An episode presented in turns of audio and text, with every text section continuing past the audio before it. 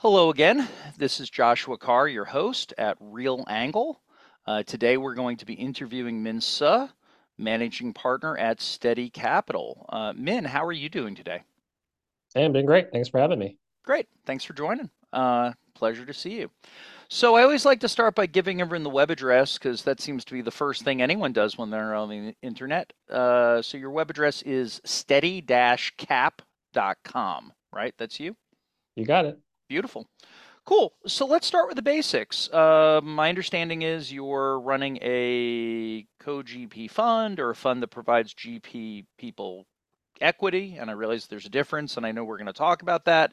But before we even get into what a GP fund is, let's start with the basics. When did you start Steady Capital? What was your inspiration?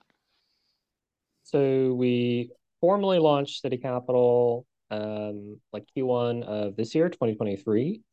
Um, and it was kind of a culmination of a lot of experiences. You know, as you know, um, I've been in the real estate industry since 2006, but you know, did kind of a 180 and you know built a real estate focused uh, enterprise SaaS business.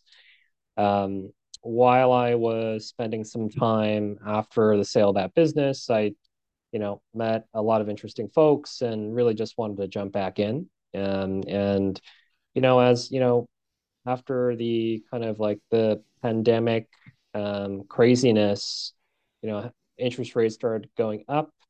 Um, things started to look interesting again. You know, um, you know, building building apartment buildings at three and a half caps didn't really make sense. Um, but you know now as things have unfolded you know we think there's a lot of interesting opportunity and i thought it'd be great to just kind of jump back in and have fun in the business again. That's great. No i mean and it's you know one of the reasons i wanted to have you on and i mean this could be a whole other conversation is i do know that you you worked in real estate private equity and then you went into real estate tech and then you came back from you know, and by the way, I always find it funny that we call it real estate private equity, but when it's technology for real estate, we call it prop tech. I, have never understood why we don't call it real estate tech, but whatever. Yeah. The, the point is, you went from real estate private equity to prop tech. You're back in the world of real estate private equity again. You launched your own fund. Um, you enjoying running your own shop, so to speak? I mean, I guess you were doing that when you were running your own tech company, but now on the real estate side, you're you enjoying the uh, the joy of being the boss, so to speak. Well, I mean, it's certainly flexible um, compared to, you know, being at the desk and, um, you know, cheering rah rah rah. Let's be, let's all be in the office. Um, right.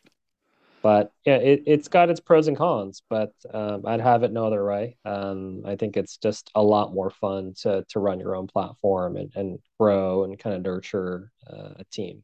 I hear you. Currently, I hear you. Currently a team of three, but we're growing. It's a team. It's more than one. It's not just you talking to yourself. So structure, you're a kind of classic closed-end fund, right?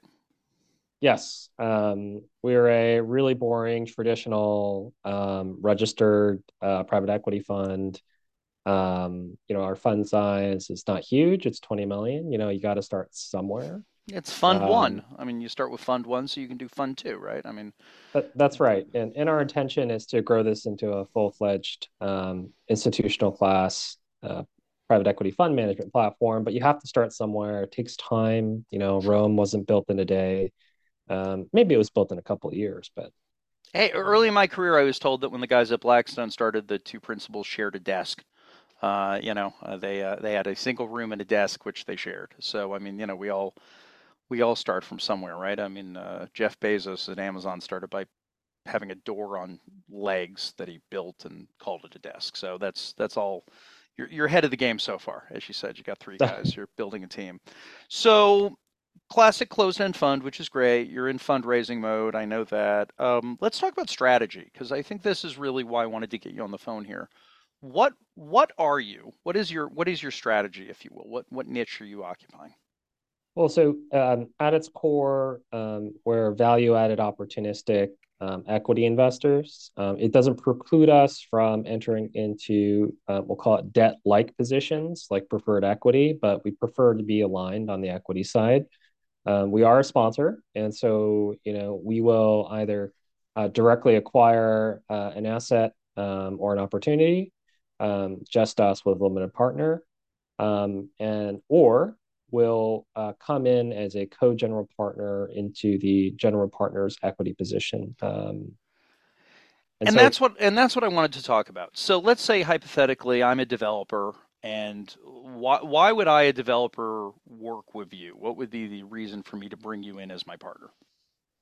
Yeah, I mean it's the it's it's, it's a great question and you know I, I feel like in the industry in real estate we've always we'll call it struggle to capitalize deals and you know the larger the deal the larger the equity check um, also uh, sponsors for real estate platforms and deals typically like to put in as little equity as possible you know which is the, we'll call it um, opposing some of the wishes of the lp and the bank and so what we do is we like to come into uh, opportunities with sponsors that we really like. We really like the project, the opportunity, the market positioning, the price, um, and the potential and the skill sets.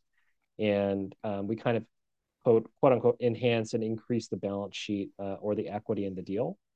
Um, you know, we're what we call friendly co-GP equity. Uh, we're not coming into an adversarial position. We're not there to cram anyone down or, or take a preferred equity position. Uh, typically, if that's the case, you know, the project's usually gone a little upside down. Yeah, so and let's so, talk about that a little bit. So, from a structure standpoint, you know, you've got a hypothetical $100 million transaction. And so, developer says, I own the land. I'm going to get a construction loan from a lender for, say, 70 LTV.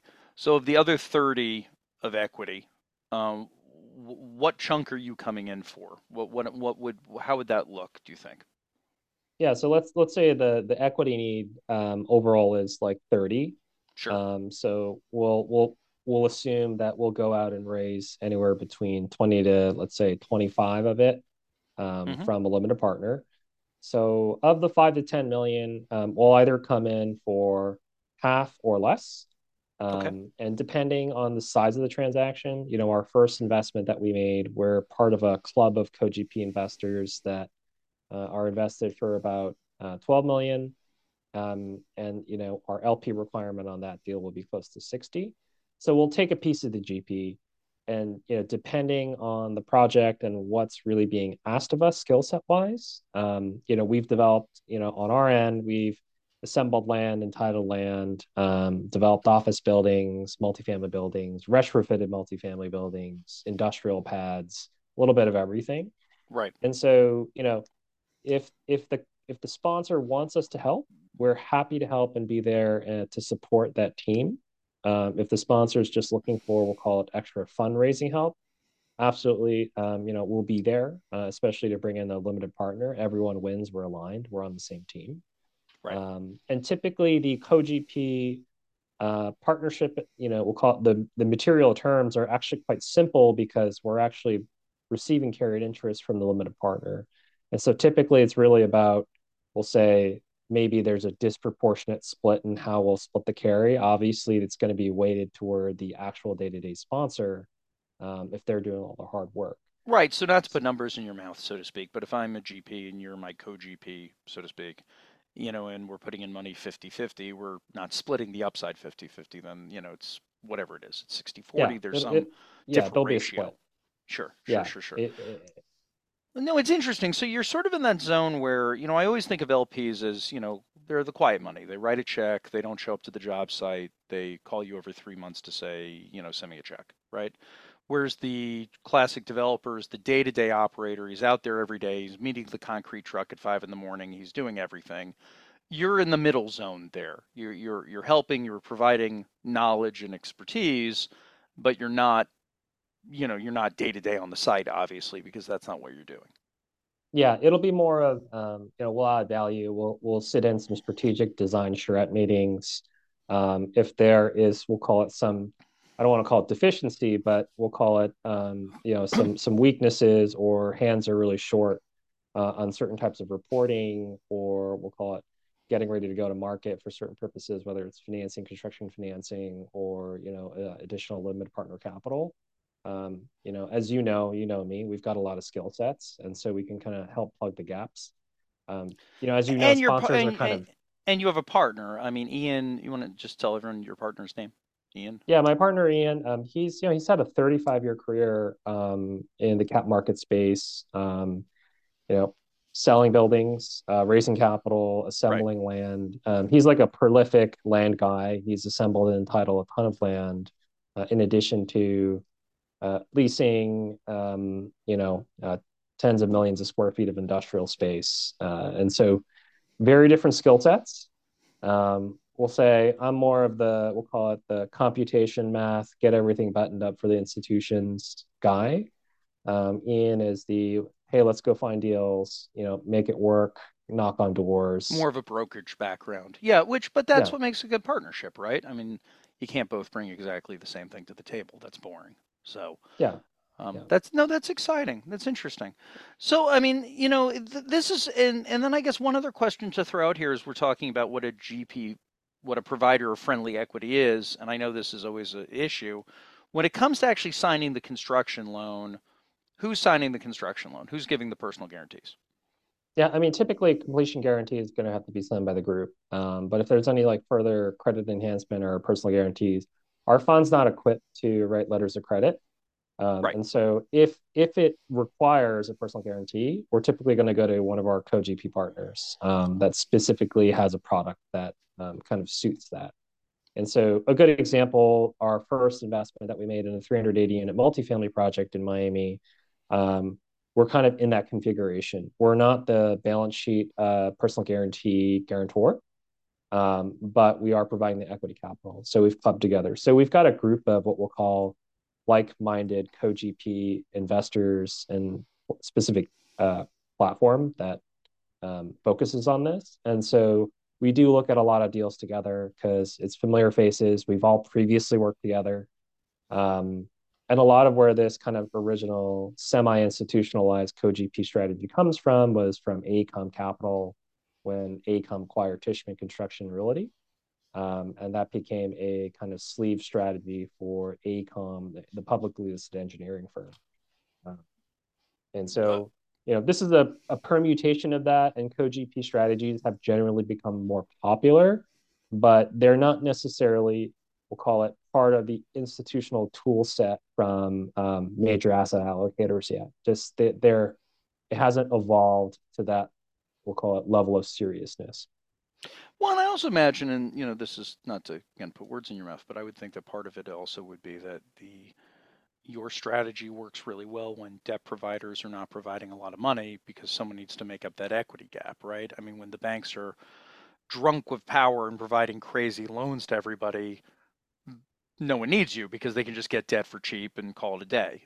And which yeah, it's a cyclical strategy. It's um, yeah.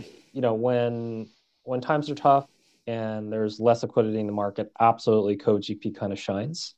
Um, which is why we're not a pure co-GP fund. We we're a, we're a sponsor that also can do co-GP. Um, it helps us. We'll call it create a lot of equity leverage, do bigger deals, um, you know, get involved in more interesting things uh, while scaling our team.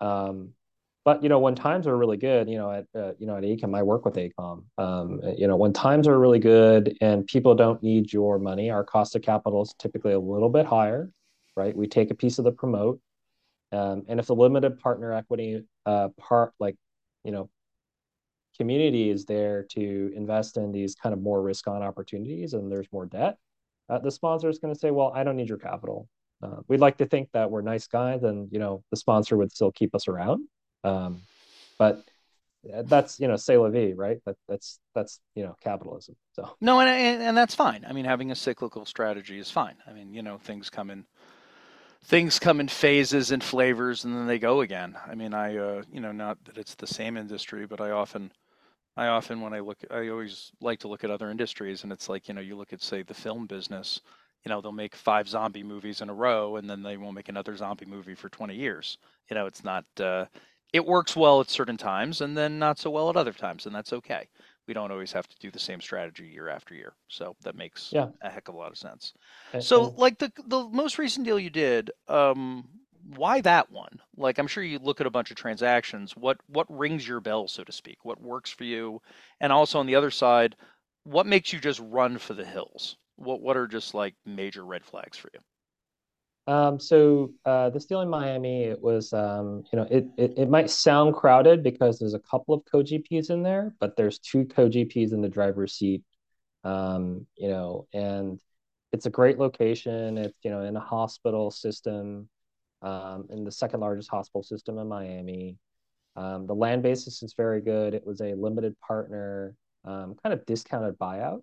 Okay. Um, it was originally contemplated as a lab building um, and uh, was subsequently re-entitled as res. And so, you know, just to talk numbers, you know, in current interest rate environment, you know, the Fed funds rate is 533. Um, we kind of thought like, listen, as long as we can be in the mid to high sixes in terms of a re- return on cost, untrended, if on a trended basis in three, four years when the project delivers, we can be seven, eight percent, you know, we'll take that spread trade. But the real reason we we liked this deal was it was an institutional size deal. It's, it's just shy of about two hundred million dollar development budget, um, most of which which is high rise construction costs. Um, and the co GP sponsor team is really strong. We've actually all worked together, so we kind of all know each other, and so it was kind of one of those easier deals to do um, and, and to jump into. Uh, Got it. Yeah, you have the relationship, you have people you know, and then it just kind of goes Yeah. from there. And Goes and what makes me run from the hills? Yeah, what makes you run for the hills? I always like to ask. Um, I, I'd say that we've had a handful of conversations with some sponsors that haven't adjusted their, we'll call it approach to doing deals. Um, we'll call it pre-interest rate rise. Um, you know, Q1 2022, a year ago. Sure. You know, and when I hear from the sponsor, yeah, I've got this development deal. It's a what's you know what's the return on cost? It's five, five and a quarter. I just, you know, I ask like, hey, so how do you make money? Sure. Um, agency financing is seven percent. Um, Right. and they, you know, you know, they'll have an answer to the effect of, well, uh, rent growth or interest rates will go back down. Well, Sure, which I've heard. Well, by the time we get out of the ground, interest rates will go back down, which is, is great, Yeah. but that requires interest rates to go back down, which they have not. Yeah. So, And as you know, real estate people aren't famous for being macroeconomists. Um, so, and as you know, I have an economics background and I've done a lot of advisory work and I built the models. And um, yeah, rates probably aren't going to go back down. Not no, while. a- a- and that's fine. And, and again, and whether or not they do or don't, or your opinion is they will, and other people don't think so, and where you don't think they will, or other people do. Either way, yeah, to go into a deal today, just based on well, by the time we get out of the ground, it'll go down.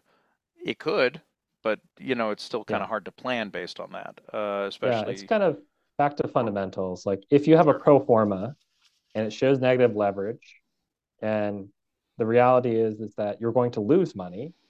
Um, you know, it's first principles. You go show that to a partner, an LP or a bank, they're just going to laugh you out the door, or just you know never respond to your emails ever again. Yeah, no, you have to start from basics, and I, I hear that. No, it's it's it's curious. So yeah, so let's talk about plans for the fund for the next year or two. I mean, you're in capital raising mode right now. Um, how are you fi- speaking of the economy? Just how are you finding capital raising right now? Well, obviously, harder than you um, thought, easier. What, what what do you think? What, are the Well- well, conversations you're having? fundraising is always hard, uh, especially for discretionary funds. And so we're a very traditional discretionary fund. Um, you know, a 10% pref with, you know, a promote thereafter, Sure. typical fund life, like very, very market rate um, on all terms. You know, uh, we've done our first close um, to invest in our first deal. Obviously, we're still f- fundraising and also looking for, we'll call it strategic platform partners um, uh, that may have an interest in, in kind of aligning with us, um, either on a, a strategic joint venture basis or, you know, something a little bit more well, commingled in that sense. Uh, of course, Ever have a vision that someday you could just get absorbed by some fund manager, rebrand yourself? You won't be Steady Capital anymore. You'll be, you know, Deutsche Bank's in-house co-GP fund five or something like that. Is that is that Well, is that a dream? No, it's not a dream. Um, it could it be part of the the strategy? Absolutely. Um, you know, but we, I mean, the way we view it, you know, externally is, you know, we've got a group of people who have a ton of experience that, you know, want to build a business, that want to build it the right way, um, want to grow it into an institutional platform, you know, slow and steady, um, you know, nothing crazy. And Right. then, you know, we want to be able to look back and say, hey, this is our attribution these are the you know the portfolio you know risk profiles and constraints we put together. This is why we did it. These are the deals we've done. This is why we've done them. Here are the memos. Here's all the reporting. Um, but to go back to fundraising, absolutely, it's hard. You know, a lot of folks that we've known and we've spoken to all up and down the spectrum of you know ultra you know high net worth families you know pension funds uh, defined benefit plans life cos um, you know the typical roster of fund investors and high net worth joint venture partners. Everyone's stressed as you know. Um, if you've been in the business long enough um, you know you're going to take some nicks. You know if you own office ouch right? You're going to take some write downs um, and you know you're going to have to do some restructuring. Sure. it's just part of being in the business um, but it's hard out there. And so, you know, a lot of folks are getting ready for this $1.5 trillion wall of uh, mortgage maturities. Mm-hmm. Um, I think it's going to be quite a bit more painful than anyone is is realizing. Um, you know, in the GFC, the credit markets actually wobbled in the summer of 07, but us real estate people, of course, you know, back then, what do we know, right? Um, yeah, you know, we thought everything was fine until it wasn't fine. No, the great financial crisis. Yeah, no, I mean it was great, and then the music stopped, and you know, no one had a chair to sit in, so to speak. No, it, it's it's interesting. I mean, last time we went through a, disa- a financial mess like the great financial crisis, aka the GFC, which, by the way, and I'm not knocking you for calling it the GFC. I still feel we as a as a as a culture have not fully agreed on what the heck to call what happened in 08. Uh, but yeah, the, the great financial crisis. Um, I remember in the wake of that, everyone was like, "Oh, there's going to be this wall of loans that are going to default." That's right. And the, the, the chart, the chart The- had eight hundred billion on it. yeah, there were charts, there was data showing it's going to be a disaster, and then it wasn't because frankly interest rates dropped, and then all the paper got refied because loan values dropped. I mean, LTVs went bad, but if you can borrow at four percent money, you can make a lot of That's things right. work. Um, yeah. Whereas now, yeah, if interest rates stay where they are, it's a freaking disaster. If interest rates go back down, it's less of a disaster, uh, which seems to be why everyone's waiting for 24 to see what's going to happen. Um, but you know, meanwhile, we're still here. I mean, I, I've never had so many people in my professional network available for lunch. I guess would be a good way of putting it, because everyone's just kind of waiting for the other shoe to drop. I mean, not to name names, but a colleague of mine uh, who is the owner of a regional brokerage firm that does a lot of commercial stuff, uh, their volume has plummeted. Uh, every deal that they've been handling has been retraded multiple times. And, you know, he's the owner. So, I mean, he's the house. He sees the numbers. He sees what trades are getting done. Um, it, it's not a good time, you know, and, and I'm, I'm in the same boat as you. I mean, these are, these are conversations I'm witnessing every day. Um, Yeah. And if anyone's listening out there and, and they're kind of on the edge of, you know, in a transaction as a seller, I recommend that you focus on best price certainty of closing, not best price. right. Um, because this is a falling knife moment. And um, if you need the liquidity, just get it um, as quickly as possible. But Just yeah, get out to your point, worry about. The debt schedule is double. It's double the size. It's not over six to seven years. It's now over 24 months. And so um, even if the Fed funds rate dropped, let's say 150 basis points, these loans are still out of whack. Um, you know, the interest rate versus the value is still severely impaired. And so uh, I'm sure all the bankers out there are um, quietly nervous, but you know what? If you talk to anyone outside of real estate, you know, the economy's fine. And so Sure. it's just, you know, uh, it's it's our problem as a interest rate sensitive sector, and and that's okay. We'll work through it. No, and, and you know, again, you know, just not to mention the movie business again, but you know, Hollywood just went through a major strike, right? And just because they're having a strike for five months, we don't notice it. And I'm sure when we're having defaulting commercial loans, they will be totally unaware of it, such as life. Yeah, life. I mean, you know, yeah. I talk to other people who are not in the commercial real estate business, and they don't seem to understand the office building apocalypse we're going through. Because why would you if you're a medical doctor? That's not what you do. You know, you Yeah, just well, we'll be just the uh, depressed guys at the bar, um, and everyone's going to be like, "What's wrong with that guy?" right. Um, but but that's a normal that's a normal um, diversified economy, and I think that's a positive actually. So No, um, it's true. It it is. It different And and hopefully hopefully we have sources of income which are not directly doubling down in exactly what we're doing. Otherwise, I remember when Lehman blew up and Enron blew up, you heard stories of people who not only worked at Enron or at Lehman, but they had all their retirement savings in the stock of Enron or Lehman. And of course, you're looking at them and you're like, "Hey, you're a financial professional. How could you you know, don't, that's doubling down a bit too much. Uh, and again, I don't mean to besmirch people. I realize, you know, I'm sure it Yeah. seemed like a good idea at the time, but in retrospect, it was, it was not. Um, interesting stuff. Interesting stuff. Uh, product types. Any product types you're hot on? Any product types you're just cold on right now? Just to speak generally Um, about the market. Well, we, we actually really like uh, retail opportunities, mixed use retail office. I Mhm, know it's the mhm. office apocalypse, but if the office opportunity is generally well located, you know, there's okay cash flow, you know, it's it's you know more than 50% of the building's occupied. We'll Sure. take a hard look at that. Um, you know, some assets, uh, we're not that big on hotel. Hotel is more like a, you know, a different skill set. It's more of an operating business. Um, you know, we like residential multifamily. Um, we think that there's still a little pricing adjustments that need to work their way, way through the system. Um, and we we like uh, covered cash flow in, ter- in terms of um, land plays. Uh, right now, it's really tough to finance land uh, and development projects unless it's like a core multifamily agency opportunity, which means um, you know it's it's, rental housing.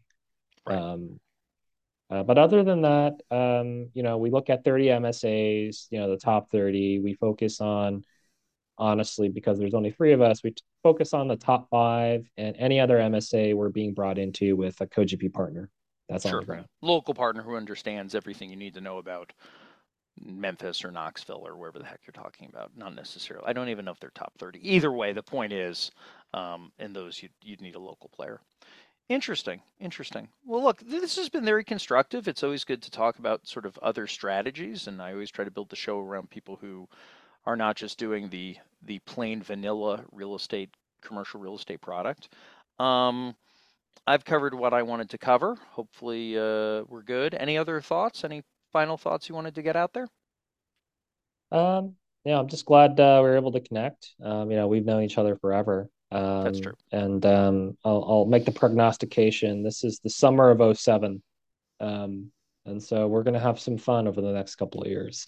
So Yeah, what's the old the old joke, the Chinese proverb about may you live in interesting times? Uh, yeah, it's gonna be uh, it's gonna get weird out there. It's gonna get weird out there. But you know, whatever. weird. It's okay. Weird Well, people are my people. Positive attitude. Positive attitude. Well, good. Well, look, thanks again, Min. And again, for those of you who are listening in there from the out there on the webs, uh, that is Min Suh, uh, managing partner at Steady Capital. Again, their web address is steady-cap.com. And uh, if you've not done so already, you know, like, subscribe, smash that button, all the things people like to say. And we'll be back again in about a week with another interview. So thanks again. And uh, Min, have a lovely day. Cool. You too. Thanks for having me. Thanks.